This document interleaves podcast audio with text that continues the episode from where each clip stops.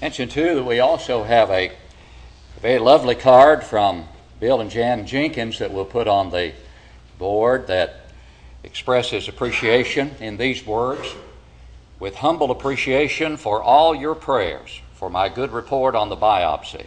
I am greatly thankful to all our friends at White Oak Church of Christ. Our love, Bill and Jan Jenkins. And certainly we do rejoice with Jan and the good news uh, that she obtained. We're so thankful to God for that.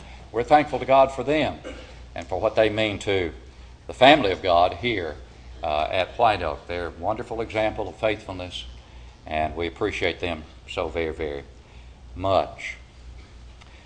The book that I hold in my hand has been described in various ways.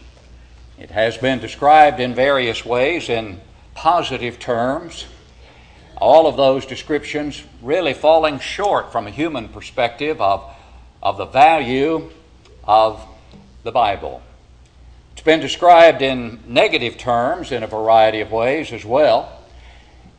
That is, there are those who have said, yes, it is a good book, it has good, uh, good advice in it, good teaching in it. Some of it is even perhaps inspired advice, some not. Some of it uh, we need to uh, hold on to. Others, parts of it, we can uh, dismiss because we know it was written by men, unaided by the Spirit of God. Yes, there have been both positive and negative descriptions or evaluations of, of the Bible.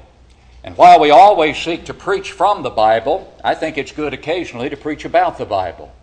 And that's what I intend to do this morning as we look at an inspired description, if you will, an inspired description of the Word of God.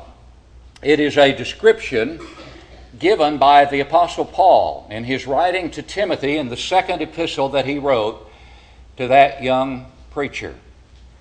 And in 2 Timothy 3 and verse 15, especially, where we'll concentrate, at least in the first part of our lesson, most of our time, Paul writes, And that from childhood you have known the Holy Scriptures which are able to make you wise for salvation through faith, which is in Christ Jesus.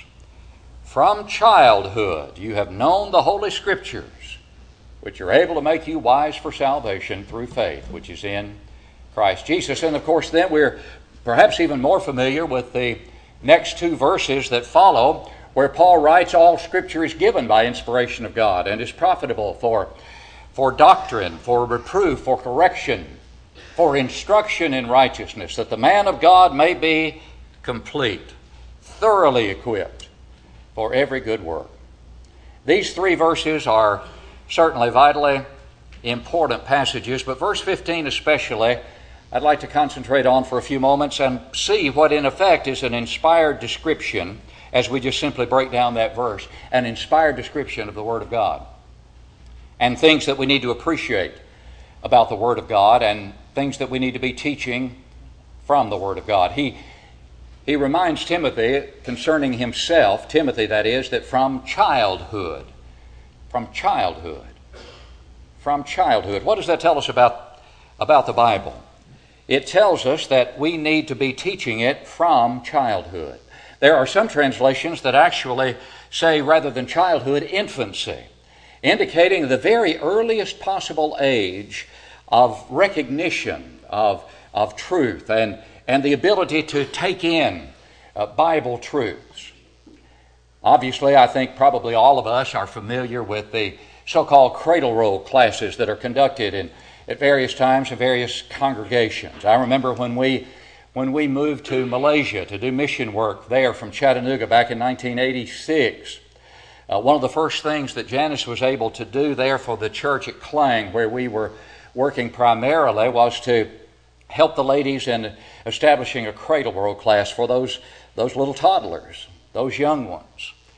And the women of the congregation there were so excited about what they were seeing their children learn, what, they, what those little ones were saying, what was coming out of their mouths as a result of being in that cradle roll class.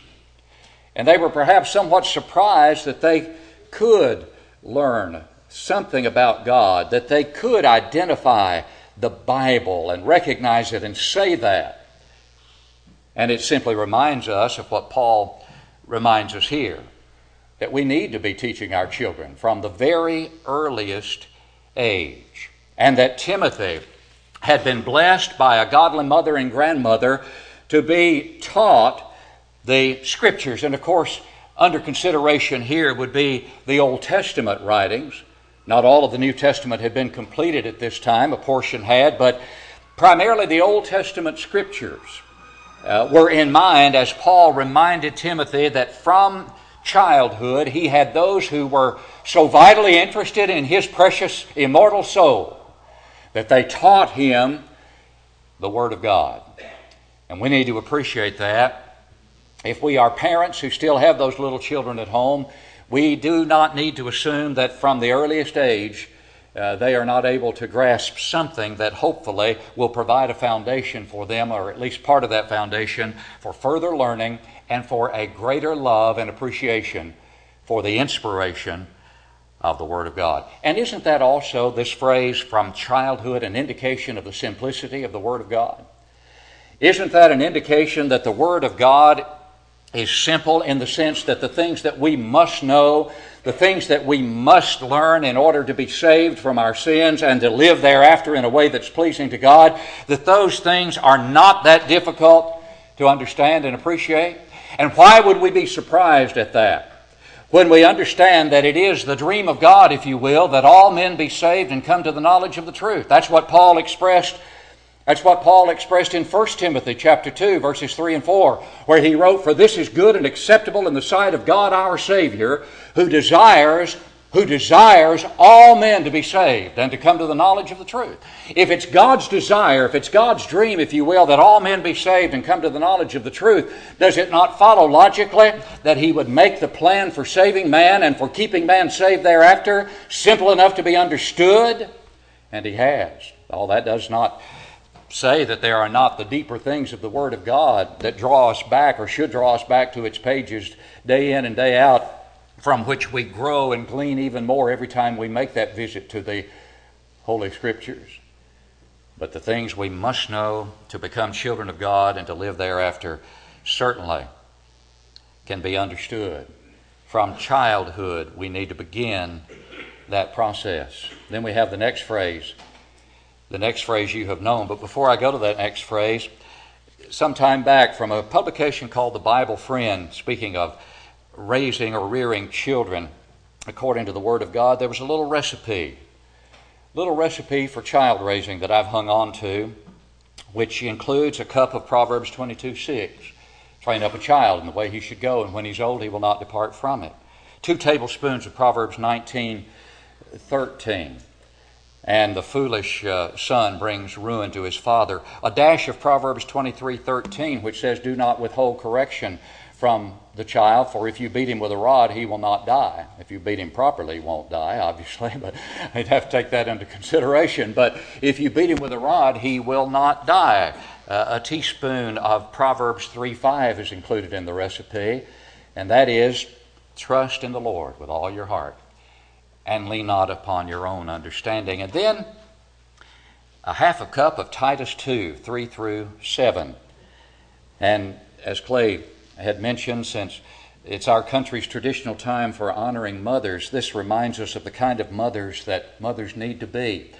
As Paul writes to Titus concerning the older women, likewise, that they be reverent in behavior, not slanderers, not given to much wine, teachers of good things, that they admonish the young women to love their husbands, to love their children, to be discreet, chaste, homemakers, good, obedient to their own husbands, that the word of God may not be blasphemed. And then the recipe says mix all the ingredients, add a pound of persistence, one cup of love and whip until right consistency. My mother took that one very seriously about the whipping. And this recipe is recommended by the creator of mankind. And then it says, please add a pinch of Ephesians 6 4, fathers. Do not provoke your children to wrath, but bring them up in the nurture and the admonition of the Lord. Rearing children, we need to use the God given recipe the recipe from the Creator of mankind that He has given in His Word.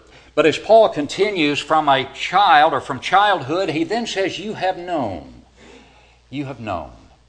And that is so significant that Timothy could know the Scriptures. Because in the world in which we live, and I've often said that from this very pulpit, we live in a time and in a world where there are those who are trying to tell us regularly and consistently, you cannot know anything for sure. And how can they be sure about that? How can they know that we can't know anything for sure? Well, obviously, we can know. And we can know that the Word of God is the Word of God, and we can know that Word, and we can obey that Word. 1 John 2 and verse 3, in fact, that whole epistle to 1 John is filled with that word know or variations of it. In fact, the, the epistle of 1 John, because it is so filled with that kind of certainty, is called by some the epistle of certainties. The epistle of certainties.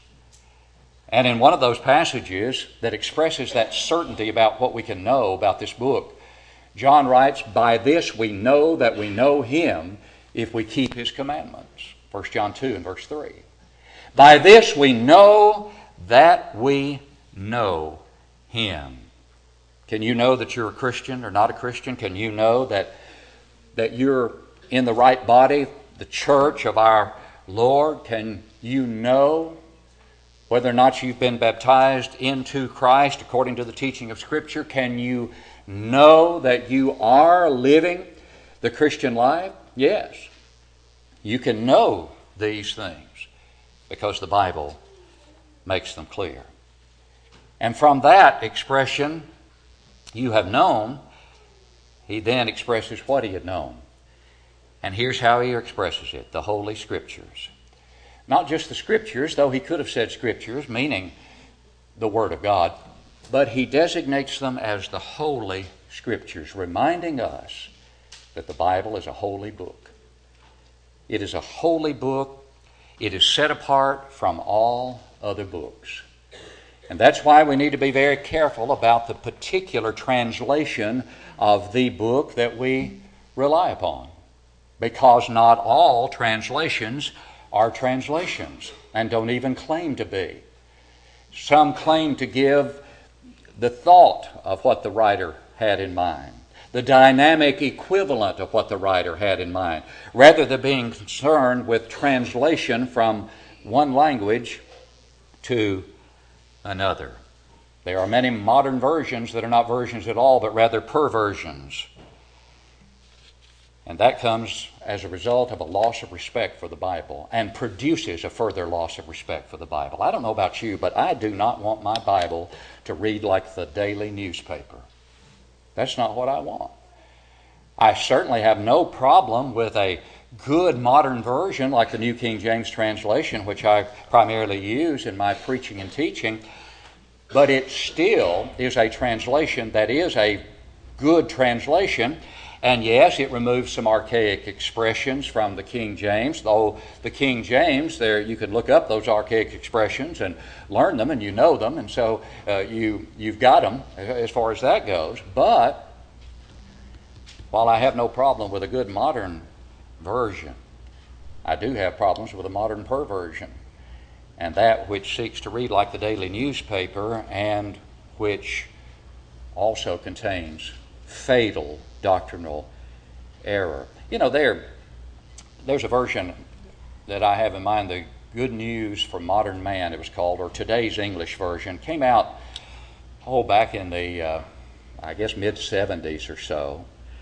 And uh, a particular denomination distributed them far and wide. We were living in Birmingham at the time. Somebody came to our door and gave us one, a paperback version. I think I still have it, actually.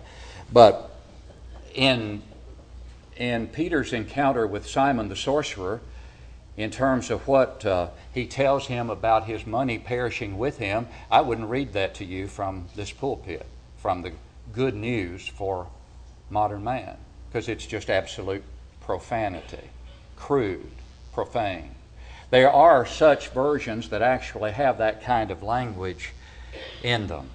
But the Bible, in proper translation, can discuss gutter subjects with high speech, which will never offend you in proper translation, and no profanity. And so the book is holy. The book also, because it is holy, depicts both the good and bad qualities of its characters. And so while David is in one place called the man after God's own heart, his sins are clearly set forth and his frailties are certainly laid open so that we see that he was a man, obviously, and that he did make his mistakes. The Bible doesn't gloss over sin. The Bible depicts the good and the bad qualities of its character. It tells it like it is, but in language that will offend no one in proper translation. From childhood, you have known the holy scriptures. But beyond that, he says, which are able. Which are able.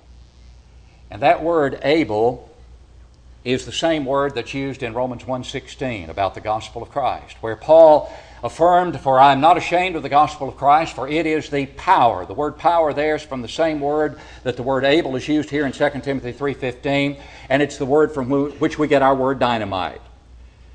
From which we get the word dynamite. It has that kind of explosive power. It has that kind of power because it is inspired by God.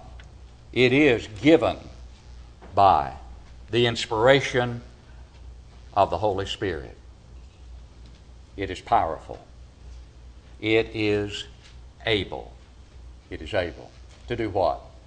To make you wise, period? No. No, there are all sorts of books that can make you wise in terms of various secular pursuits and various uh, studies. That's not what the Bible is concerned about. The Bible is concerned with the greatest wisdom that one could ever possess, the greatest wisdom that one should be seeking to possess, and that is wise for salvation. There is but one book that can provide you wisdom for salvation.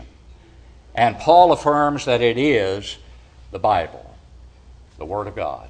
Now, I recognize that we live in a world religiously where there are all sorts of creeds, creed books that exist, all sorts of disciplines and and prayer manuals and all of these things that exist that have supplanted, for the most part, in various religious groups, the pure, unadulterated Word of God. But those do not have the power to make you wise for salvation. In fact, they'll take you in exactly the opposite direction because there is but one book that can do that, and that is the Word of God. But he adds, through faith. That's the key, through faith. How can this book provide wisdom for salvation through faith? Because this book produces faith. That's very clear from Paul's statement, isn't it? This book produces faith. In other words, faith comes by hearing, as Paul wrote in Romans 10 17, and hearing by the Word of God. This is the only source to produce the kind of faith that will be pleasing to God and make you wise for salvation. Therefore, I must reject out of hand any and every other book or document that seeks to tell me it can make me wise for salvation as this can. There is not another revelation of Jesus Christ. And when you confront those, for example, who are contending for another revelation of Jesus Christ, all one has to do to point out that that's not a possibility that there's another revelation of Jesus Christ is to go to Galatians 1 8 and 9, where Paul wrote, For though we or an angel from heaven should preach any other gospel to you other than that which we preach to you, let him be accursed. As we have said before, so now I say again, if any man preach any other gospel unto you than that which you have received, let him be accursed. Any man who thought an angel appeared to him to give him another revelation should have already been familiar with Galatians 1 8 and 9 and rejected that. Rejected that hallucination, which is what it had to be, and not a revelation. Because there is but one book that can make you wise for salvation, and it needs no supplementation. And that book is the Bible, and specifically, of course, for us, the New Testament, the last will and testament of Jesus Christ. From childhood you have known the Holy Scriptures, which are able to make you wise for salvation through faith. But faith in what or in whom? The faith has to be properly directed. And that's why the last phrase is so vitally important. Through faith which is in Christ Jesus. Faith which is in Christ Jesus. Why have so many failed to recognize that the only book that can produce faith and the only one who can bring about salvation is the Bible? And why do they reject it? And why did they reject it in Jesus' time? That is, when he came as the Messiah. Why did the Pharisees reject him? Because they were dishonest. They were blind because they wanted to be blind. The rejection today is either because of that kind of blindness or simply because people have not considered the evidence for whatever reason. Because when one considers the evidence, one cannot help but be struck with the fact that this book is like no other and produces a product like no other. That product is the Christian. How much should then we love the Word of God that Paul has described for us by inspiration in 2 Timothy 3.15? And he goes on, of course, in those two verses that we read earlier, all Scripture is given by inspiration of God, is profitable for teaching, for reproof, for correction, for instruction in righteousness, that the man of God may be what? Complete, thoroughly equipped for what? All good work, every good work. Nothing left out. All produced by what? By the Word. So, if I am desirous of being saved, should I not have the greatest love and appreciation for God's Word? Listen to a passage in, in Psalm 119, a great psalm as it depicts and elevates the Word of God. But in verses 47 and 48 of this great 119th psalm, the psalmist writes, And I will delight myself in your commandments, which I love. My hands also I will lift up to your commandments, which I love, and will meditate on your statutes. Should we not love the commandments of the Lord? Should we not love the Word of God? And if we love it, will we not learn it? Will our love for it not lead, us to learn it? Acts 17:11 These were more noble than those in Thessalonica speaking of the Bereans in that they what? They searched the scriptures daily to see whether these things were so. If we love it, will we not meditate upon it as the very first psalm reminds us? that we're to avoid sin, but we're to delight in the law of the Lord, and we're to meditate upon that law day and night. If I love it, I'm going to learn it. And if I love it, I'm going to obey it. There are at least 20 verses in this 119th Psalm, for example, that speak of obeying God's Word. If I love it, I should learn it. If I love it, I should obey it. I might order a cookbook online. I might not, but my wife might. Might order a cookbook online and buy that cookbook and never cook the dish, a single dish, the recipes for which are included in that book. How much good has the book done? Nothing unless you use the recipes. Same is true here. I could even learn it.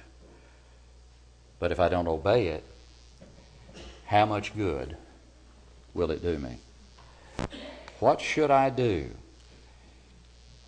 Learn it if I love it, obey it if I love it, but also I should value it if I love it. Listen to the words of Proverbs 23 23. Buy the truth and do not sell it. Buy the truth and do not sell it. Also, wisdom and instruction and understanding. Where is it possible for me to purchase the truth? Right here. The saving truth is to be purchased here. I'm to buy it, and I'm not to sell it. I'm to value it to that extent. How much do we value the Word of God? How much do we value it? A man in Kansas City was severely injured in an explosion a man named Robert L. Sumner tells about this man in his book, The Wonders of the Word of God. I'm not familiar with the book, But he uses this man as an illustration in that book. The victim's face, the Kansas City man, was badly disfigured in the explosion. He lost his eyesight as well as both hands. And afterwards, one of his greatest disappointments was he could no longer read the Bible. But he heard about a lady over in England who read Braille with her lips. And so he thought, I can do the same. So he sent for he sent for some books of the Bible in Braille. But after he had done that and had begun the process, he realized that the nerve endings in his lips had been destroyed by that explosion. He couldn't use his lips, as the lady over in England was doing, to read the Bible. But as Sumner depicts, one day as this man brought one of the Braille pages to his lips, his tongue happened to touch a few of the raised characters on the page, and he could read them. And like a flash, he thought, I can read the Bible using my tongue. And at the time that Sumner published this book, that man had read through the Bible four times using his tongue. How many times have we read through it using our eyes? Do we value the Scripture as we should? If we love it, we'll learn it. If we love it, we'll obey it. If we love it, we'll value it, buy the truth, and sell it not. And finally, if we love it, we will exemplify it in our lives. We'll exemplify it. In other words, we're going to live it in our lives. In 2 Corinthians chapter 3, beginning at verse 1, Paul wrote to the Corinthians, Do we begin again to commend ourselves, or do we need, as some others, epistles of commendation to you or letters of commendation from you?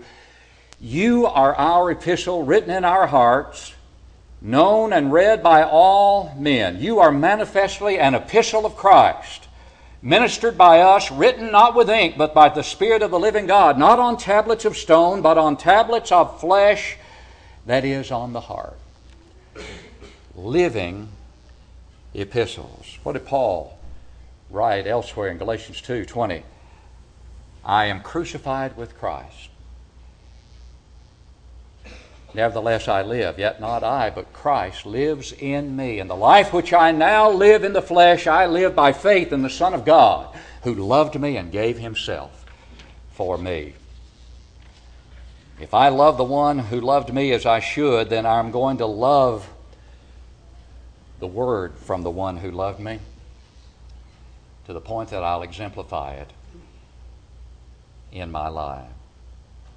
An unknown author, under the title My Neighbor's Bible, wrote these words I am my neighbor's Bible.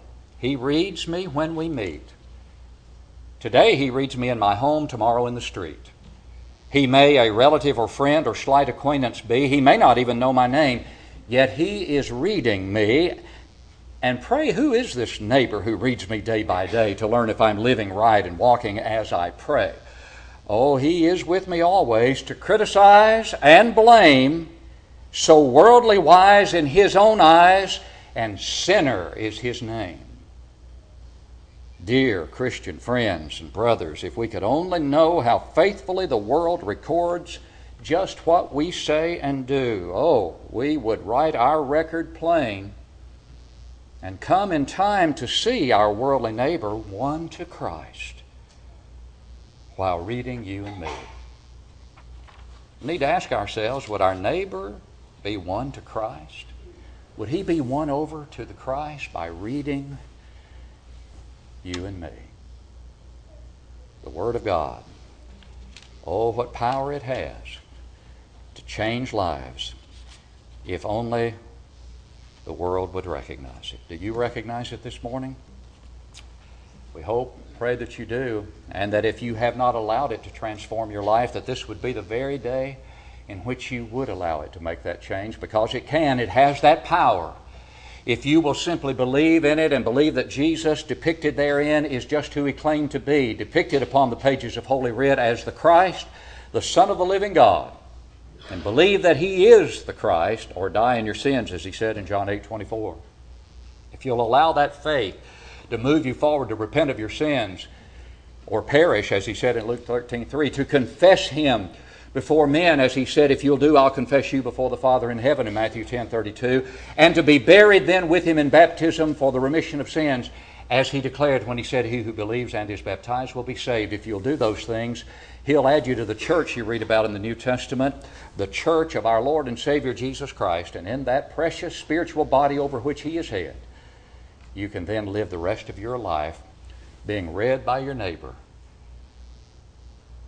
exemplifying the life of Christ in your life to the best of your ability, and continuing to feed upon the only source of spiritual strength that can guide you from earth to heaven, and that is the inspired Word of God.